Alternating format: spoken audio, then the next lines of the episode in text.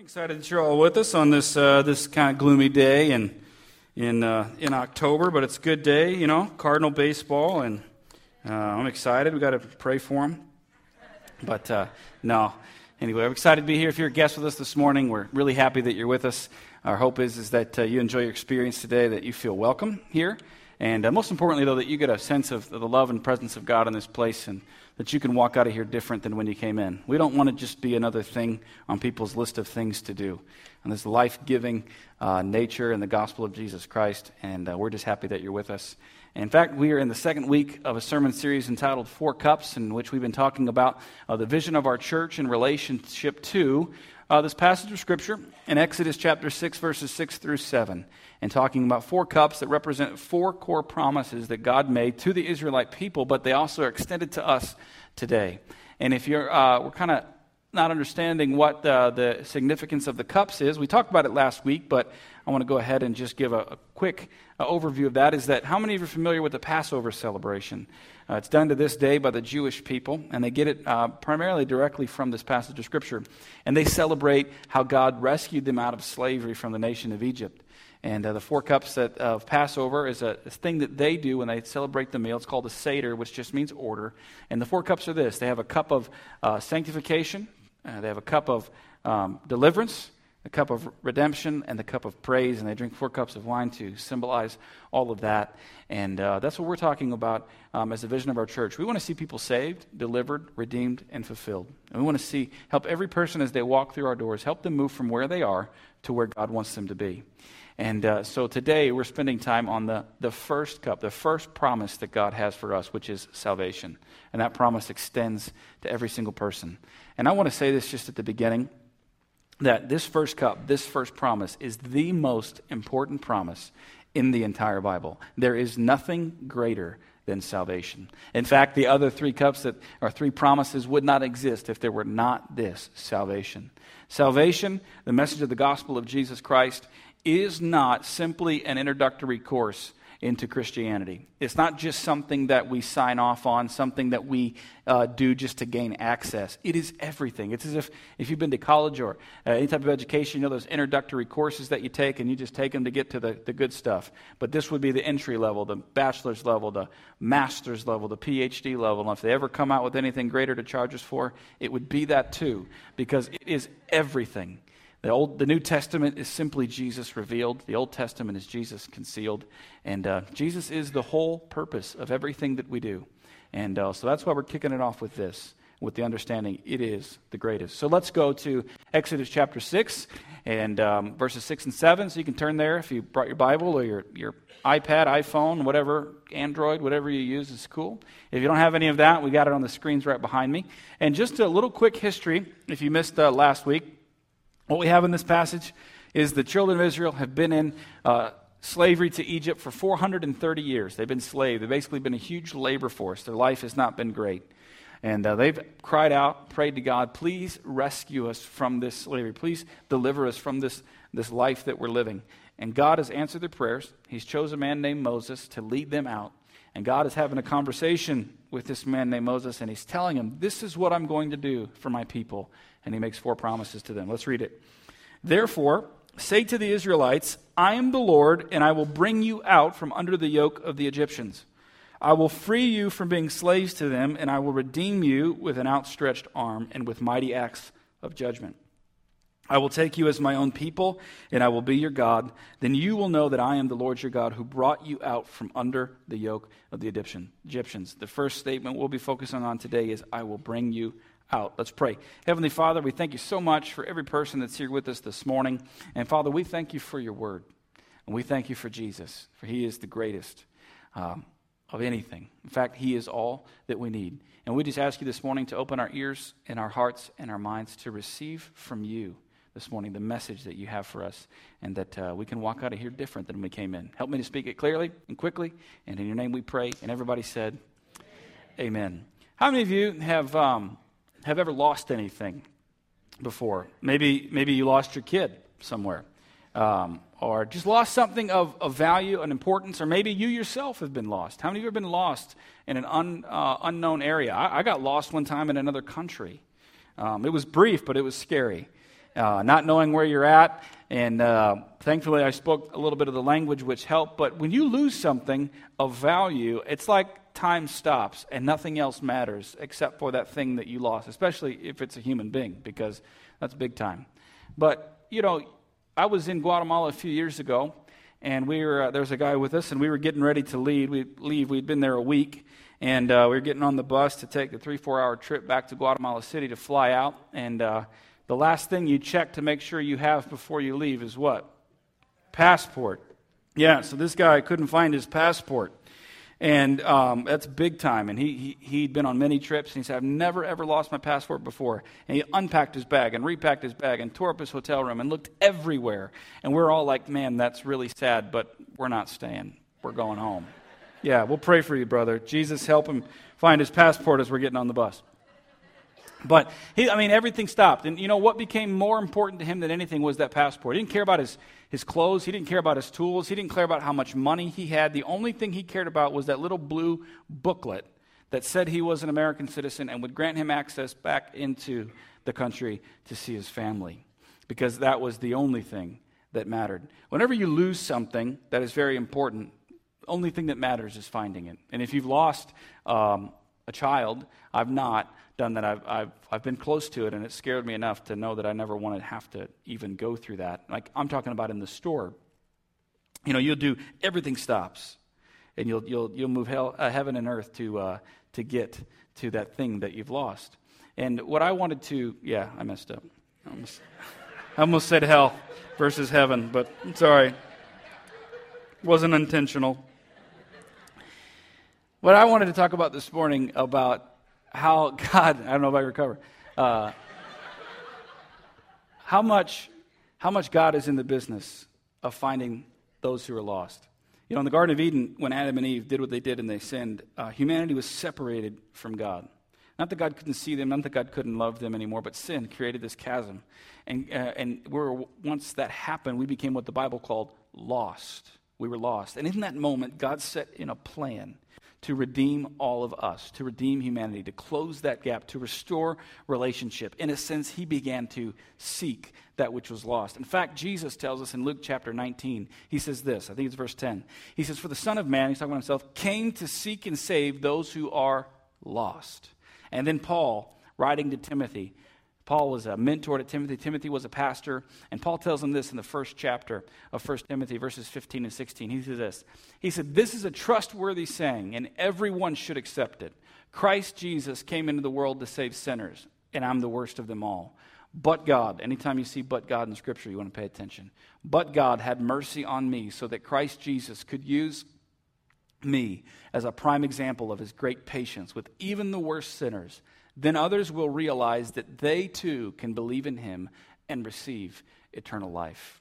God is in the business of finding those who are lost. The whole purpose for Jesus to come to this earth was to seek and save those who were lost, to seek and save all of us, humanity, to seek and save. That's why he came. And I want to take a look at Luke chapter 15. There are three parables. And you say, what's a parable? A parable is simply a story that Jesus told to communicate and illuminate a truth about himself and the Father. And he told it in story form. I like stories because I understand things better through a story. And so I want to read three stories. And all of these stories in the Bible, this chapter, are subtitled like this The Lost Sheep, The Lost Coin, and The Lost Son. Or the last one is more famously known as the prodigal son. I want to take a look at these because I want uh, us to begin to understand as a church how we partake of this cup of salvation and as individuals. What do we do corporately and what do we do individually? And I believe that these three stories can help us get a little clear picture into that. So come with me to Luke chapter 15 and we'll start reading in verse 1. It said, The tax collectors and other notorious sinners often came to listen to Jesus teach. This made the Pharisees, or the really religious people, mad. And they made them complain that he was associating with such sinful people, even eating with them. So basically, they got mad because Jesus was doing what he came to do. So Jesus told a story to them. He said, If a man has a hundred sheep and one of them gets lost, what will he do?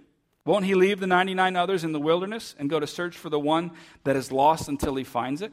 And when he has found it, he will joyfully carry it home on his shoulders. When he arrives, he will call together his friends and neighbors, saying, Rejoice with me because I've found my lost sheep. In the same way, there is more joy in heaven over one lost sinner who repents and returns to God than over 99 others who are righteous and haven't even strayed away. So, what we have is this picture of a shepherd. And, and through all of these stories that we're going to read, what you'll quickly begin to see is that the shepherd in this story, you know, the woman in the next story, and the father in the third story, they're all a representation of God the Father and what he will do for us. So in this story, we have a man who has 90, he has 100 sheep, and one of them has run away. And this shepherd decides that the best decision to make is to go leave the 99 and go after the one. I don't know about you, but if I've got 100 of anything and I lose one, I'm like, I'm still doing pretty good because I got 99%. And 99% is better than 1%. But what we have here is a, is a shepherd who has a whole flock of sheep, 99 that are good. They're all together. But one of them has run away. We don't know if he just simply got separated or he himself may have just run away completely because he no longer wanted to be with the rest. But whatever it is, we have a picture of this shepherd leaving 99 perfectly good sheep to go get one sheep that ran away. And I think what that communicates to us as a church is this is that sometimes, especially today, I think we've developed a mindset where, okay, we're all here, we're good, us four and no more, we'll leave the one out there because we got so many in here. We've become, I don't know if the word is comfortable or complacent in the idea that we've got enough. We've got enough. There are enough of us here. And whatever enough is, I don't know, it's an arbitrary number, but there's enough. Like, we've lost this um, desire and this, uh, this intensely, I don't know how to really say it, this intense um, passion to, to know and understand that there are more lost people. There are, there's one out there, and there are a lot of ones. But we have a God who says, Yeah, I see, there are 99, but there's one, and I'm going after the one. I'm going after the one. Not that I devalue and don't appreciate all of the people that are here, but one is important to me. And it's lost, and I'm going to save it. That, those of you who have lost something, and maybe uh, a lady told me after first service one time, she's a teacher, she had a, a group of 70 students on a field trip, and she got on the bus and she counted, and there was 69. There was one less. So she counted again. She was down one child. She said, I got off the bus, I shut the doors, I said, Stay in here, don't go out. I'm going to get the one. That's what God does. He seeks after the one. He doesn't ever say, Well, I got 99%, I'm doing good, I'll let them stay out there. No, he goes after the one. People are significant to God. Every person. This core promise of salvation, the word was is used, I said sanctification, which literally means to be set apart. And in Jesus Christ, we are fully 100% set apart from the penalty of sin. And it's paid for. He set us apart. He's like, all right, good. I got 99. I'm going to go get the one because the one is important. And then what's even crazier is, is that the shepherd gets the sheep, brings it back in the fold, and here's what he doesn't do. He doesn't tie a rope around the sheep's neck, you know, get mad at it, and then walk back to the fold, dragging the sheep by its neck to the fold. No, he picks the sheep up, puts it on his shoulders, and carries it back to the flock and sets it down, and then calls his other shepherd buddies, and they have a party over one sheep who ran away. That doesn't make much sense to me. But that's who God is. He rejoices. And in fact, not just him, but all of heaven rejoices when just one person says, I choose to believe in Jesus. All of heaven rejoices over one. And then Jesus takes it a step further and he says, Okay, now imagine this. So he says, Or suppose a woman has 10 silver coins and loses one. And in some of the study I found, one of the guys said he, he tallied it up and said the value of 10 silver coins then was about $1.76. Not a piece, but in whole. So one coin, if we took a tenth, is like 17 cents. So this lazy lady has 10 silver coins, loses one, and this is what she does. It says, Won't she light a lamp, sweep the entire house, and search carefully until she finds it? And when she finds it, she will call in her friends and neighbors and say, Rejoice with me because I found my lost coin. In the same way, there is joy in the presence of God angels when even one sinner repents. So here we have this lady. Very, very insignificant amount of money. How many of you, when you drop a penny, everything stops and you go to do everything you can to find it? Not many. My son, yes. Me, no. It's got to be at least a quarter. Right? This lady has a very small coin. She turns the light on her house, she sweeps the whole house, and she searches carefully until she finds it. We have a picture here again of God saying, even that which is seemingly so insignificant is important to me. And I'll do everything in my power. I'll turn the lights on. I'll sweep the whole house. I will search carefully to find that which is lost. And what I love here is, is that Jesus is making a statement that you and I have no business on trying to place a value on people. So many times I think what happens is, is someone comes into maybe not our church, wherever it may be. Let's just say, use a church because we're, we're in one right now and they come in and maybe it's a good looking family and you can say wow you know they, they, they dress real nice and i saw them get out of their car it was good and they look like they're living a good life and i would love for them to be a part of my church and this is my thought process at times. Man they would be so great. And then another person comes in the door and they don't look like they're dressed right. They don't look like they, they really take care of themselves. And they don't really look like they can make a contribution to the church at all. In fact they look like they're going to be more trouble than they are good. And what happens is, is that we uh, maybe intentionally or unintentionally we direct more energy and time and effort over here because we're going to get a better return on our investment on that. And on this we have no idea what we're going to get. So yeah and that's what we do. Why? Because we live in a culture that is all about getting a return on our investment, right? I mean, we'll drive five miles out of the way to save two cents on a gallon of gas. And then we justify it somehow. Right? Because we want a return on our investment. And there's some wisdom in that. But when it comes to people, and we're talking about eternity here, we cannot judge people by the way that they dress and the way that they look. I mean, we do, and we'll never fully get away from that. But when it comes to people's eternity, God values people in the same way. And God will go out of his way to seek and save a person, regardless of what they look like, regardless of what their job is like, even regardless of how they're living their life in the current moment. Because lost people are lost, regardless. Whether you're good lost or that person's way bad lost, however we categorize it, lost is lost. You know what I mean? You could be lost in Walmart or you could be lost in the middle of Guatemala, but when it comes to the end of the day, you're lost and you need help. And that sense of lostness is, as someone else told me in the fir- after the first service, that's how I knew that I needed something is because I felt so lost. I had nowhere to turn. I knew where I was physically. I knew all that, but deep down inside I was I was I was lost.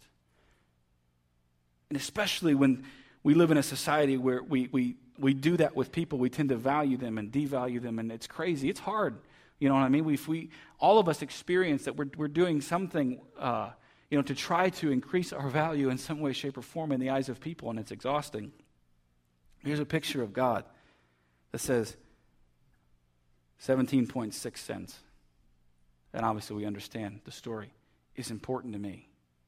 And I just want us to be a church that values the one so much that we'd turn the light on, we'd sweep the floor, and we'd search carefully in our city, in our country, in our world to reach the one. I spent the past few days, uh, you know, I used to work for Joyce Meyer Ministries, and I, a part of that job was to travel around and do the conferences. And when I came on full time here, I stopped doing that. But every once in a while, they'll give me a call and say, hey, we need somebody. This case, a buddy of mine was having a baby. They said, hey, his wife was, hey, will you come out? So, yeah. So I went to New York and did some work. And in three days, there was 1,700 people that got saved. Man, that is awesome, you know? But you know what? 1,700 is no greater than one. Because 1,700 people are comprised of 1,700 different individuals whom God values so much. And you know, as a pastor, me, I want my, my heart is to see this place filled up, not just so it makes me feel better, but just so be like, wow, God, you're doing something. And if I'm not careful, I get to the point where I say success will be determined by the number of people in the seats versus it being determined by what God is doing on the inside of people. Now, I believe that when God starts to do something, it's attractive and people come to it. I believe that. But I can't get in the game where I'm, I'm judging the success of this church or the success of a service by the number of people that are in the seats and by the number of hands that go up. Because one person is important. And I feel like I have to answer that question on a weekly basis. Josh, if it's just one, is it important? If it's just one, would you still do it? And I felt like God speak to me the other day and say, I didn't call you to preach to a specific number of people. I called you to preach my word. Why don't you preach my word and you let me take care of people in numbers?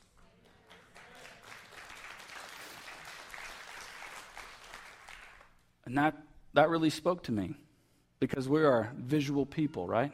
We want to see it. But here we go. One. One.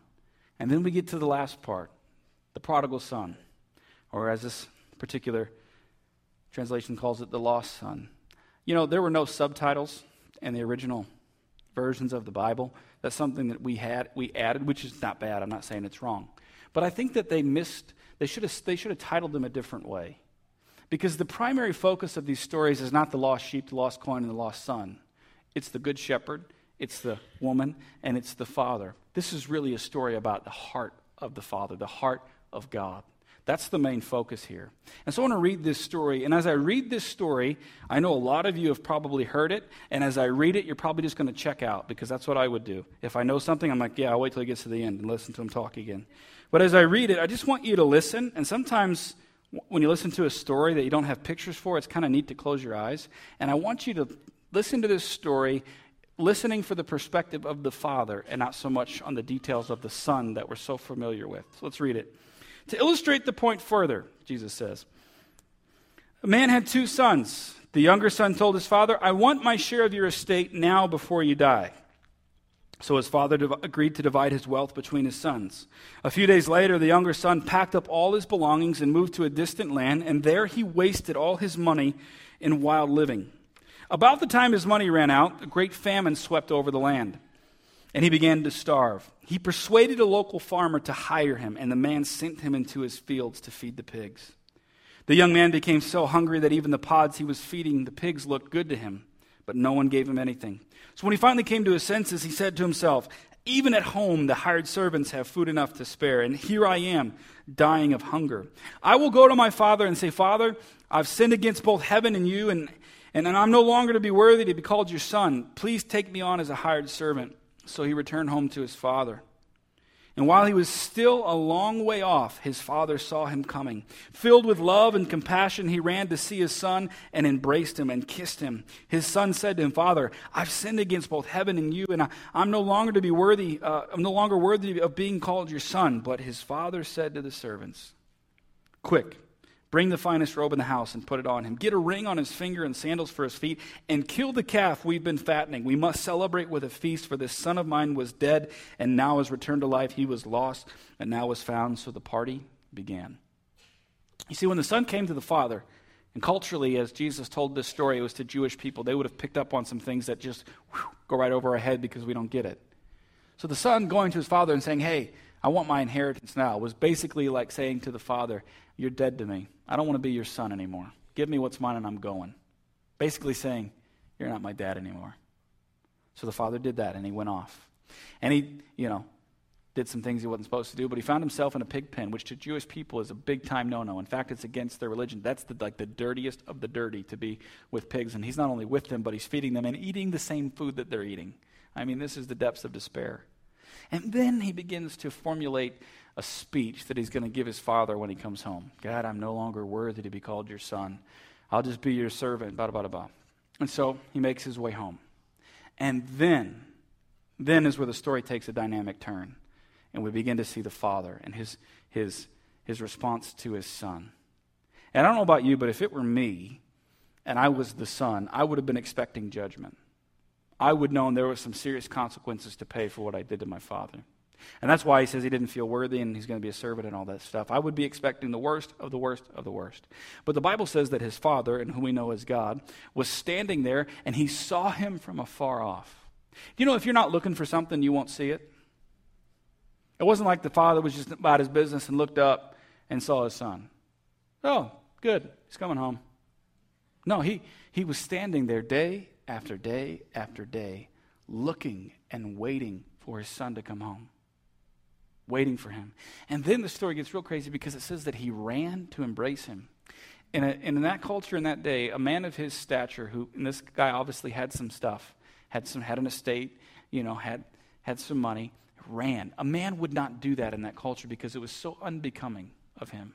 It would have basically said, you know, it would be like seeing someone in a, you know, Armani suit go out and just with reckless abandon run and be like disrespecting the clothing that's on their body. I mean, for this guy, this was, it was a statement, a big time statement. Ran to greet the son who had completely rejected him and went away from him. And if the band could return. And he gets to the son, and the son begins his speech that he's prepared. I'm no longer worthy to be called your son, and blah, blah, blah, blah. Did you ever notice that the Bible never gives us any indication that the father even acknowledges the speech that his son gave?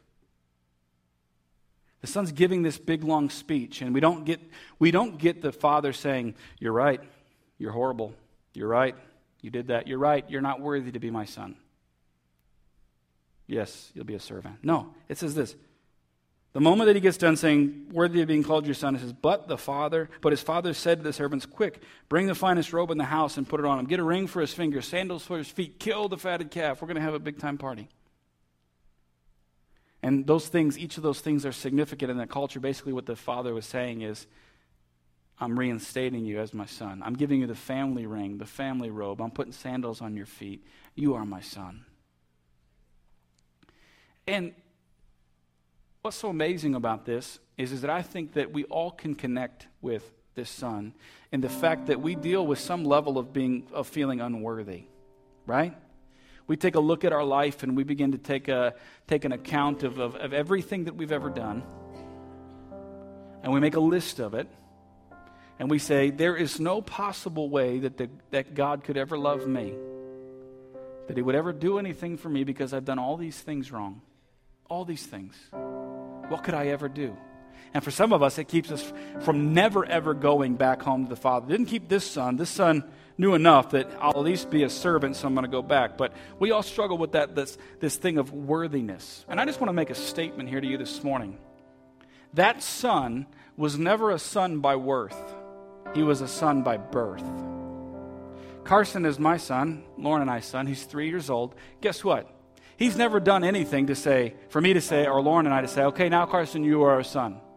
You did this and you did that, so you're our son. And when you do those other things, you're not our son. He's a son by birth. The moment that he came into this world, he was my son. In fact, the moment that he was conceived, he was my son. He is a son by birth. And in the kingdom of God, we are not sons and daughters by worth. We are sons and daughters by birth. Jesus had a conversation with a man named Nicodemus, and he said, Nicodemus, you must, you must be born again. Not a physical birth, but a spiritual birth. You see, none of us in here were born into the family of God.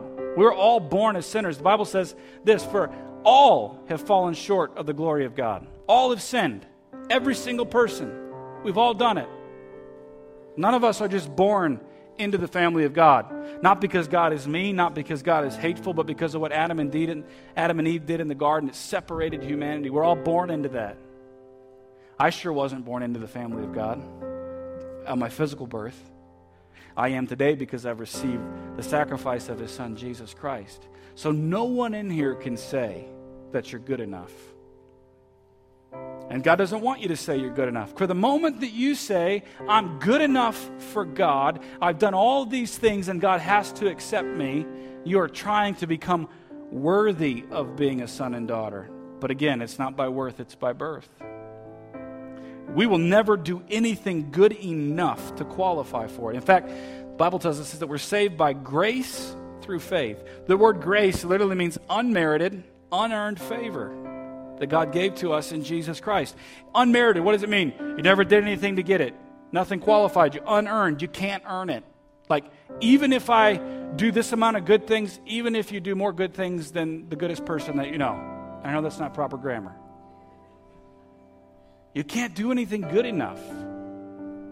It's all about being born again. It's because Jesus came to this earth, lived a sinless life, took the penalty and the punishment for sin, and then he gave us this gift of salvation, this cup of which we can drink from at any time.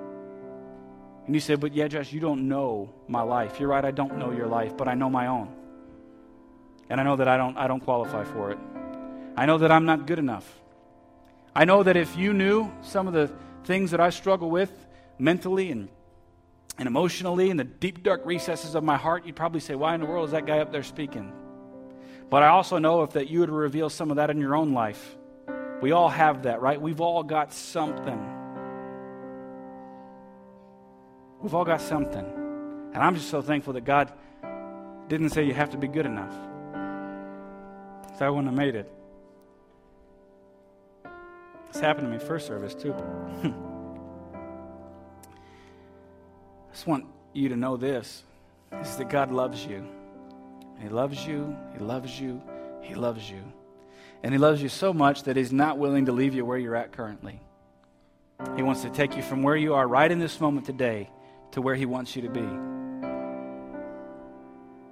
And that's what He did for all of humanity. See, we screwed it up. We are His creation. We screwed up. We were all that lost son. Basically, what Adam and Eve did is says, God, we don't need you anymore. We don't want you. And that impacted all of humanity. And instead of God responding like we would expect Him to respond, to turn His back on humanity and say, Get out of here. I'm going to start over. He became the shepherd and went out to the 99. And you'll notice that, like I said, that shepherd picked that lamb up on his shoulders and carried it back, made it part of the flock. He Carried us back. He, he turned the light on it. He swept the floors, got rid of everything that's dirty. And then he searched carefully, and when he found it, he picked it up. And he had a party, and he rejoiced. And then, like that father, the father didn't know where his son was. I believe if the father knew where his son was, he would have found him. How many of you in here with a child, if you knew your child was in, was in need and needed help, and you knew they were where they were, you would do everything possible. You would move heaven and earth to get to where they were at to help them. And if you didn't know where they were at, you'd still do everything you could, and you would be waiting day after day after day. The father knew his son one day would return. And so he was watching day after day after day. And in the same way, I believe that God is looking across the vast horizon of all of humanity, and he's got his eyes peeled. And the moment that he sees one, he takes off running. The moment he sees one, he takes off running. And we come with our stories. Yeah, but God, I, you know, yesterday I did this, and, and three years ago I did this, and I'm really just not worthy. And if you would just maybe, I don't know, God, I don't deserve it. And God is listening, but he's more concerned with what he's going to do. And he brings out the robe, and he brings out the ring, and he brings out the sandals, and he throws a party because the Bible says that all of heaven rejoices over one. I want to be a church that rejoices over one. I want to be a church that is far more concerned with the people out there who don't know Jesus than we are with ourselves. Because here's the thing if we don't have the first promise, we don't get any of the rest. Because the first promise is the promise of salvation. It's the reason why we exist. It's the reason that we can sit here this morning and we can be aware of all the bad things that we've done, but we know that we have forgiveness 100% forgiveness in Christ. And you say, that sounds too good to be true. You're right, it does sound too good to be true, but it isn't. And it's not cheap and it's not easy. It cost a very, very high price, and that was the price of Jesus Christ. And so you say to this morning, well, how do I, as an individual, partake of this, this promise? I'm going to give you three steps, and then we're going to shut this thing down. The first one is called repentance. And you say, ooh, that sounds like a strong word. I don't know if I like that. You know, it's taken on somewhat of a negative connotation, but here's what the word really means it literally means to change your mind, but it also means to change direction. You're headed in one direction, doing your own thing, and something stops you in your tracks, and you turn and you go another direction. You say, what is that thing that would stop me in my tracks? Well, for the son in the story, it was the realization that doing things his own way got him in the worst place possible, eating the same food as pigs. In that moment, the moment he decided to go home, there was a change of mind and a change of heart. That's repentance. You stop and you turn. You say, I can't, I can't do it this way because everything I try to do on my own always results in the same thing. It's worse. Me, I, for many years, struggled with pornography. And I tried and I tried and I tried to do it on my own to quit, and I just could not quit. It was horrible. I couldn't get free from it. And it wasn't until I said, you know what, God, I don't want to do this anymore. I give it to you. That's the next step surrendering. So you, you're headed that way, you turn and you surrender and you say, you know what, God, I just, I, I give it to you. I surrender this piece of my life to you. And if you never made the decision to believe in Jesus, it's not just a piece of your life, it's your whole life. And you realize that everything that God asks you to do, every path that He sends you down, although it may be difficult, it's for your best. It's for your good because He's setting you free and He's delivering you. And He knows that if you try to do it on your own, you're not going to get anywhere. See, he, all the punishment, all the judgment, all the anger, all that was poured out on Jesus. So God can deal with us from a place of compassion and love. And say, all of that was paid for. There may be some physical consequences in your life you got to deal with, but eternity, it's taken care for in Jesus. So you say, you know what, God? I not only turn from what I'm doing, I, I just give you my life. Which leads us here is commit your life. Commit it. 100%. Jesus first is your Savior, and then He becomes your Lord. What do you mean by Lord? That sounds kind of crazy. It means this He does help direct every decision. He helps direct you in your daily conversations. He just helps direct you in your life, and you, you, are surrendering, you, surrendering yourself to Him.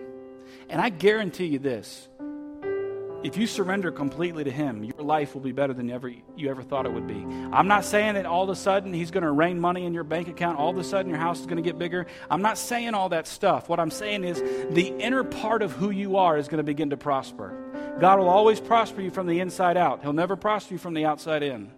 He's more concerned with you on the inside, your heart, your soul. Those of you that are here this morning and you feel lost, you feel lost, number one, because you never made the decision to respond to the message of Jesus. Number two, you can be saved, but still feel lost. Why? Because you're focusing on you. We need something greater than ourselves. Somebody to do for us what we cannot do for ourselves, and that's Jesus what I want to do this morning is I just want to ask you to bow your heads.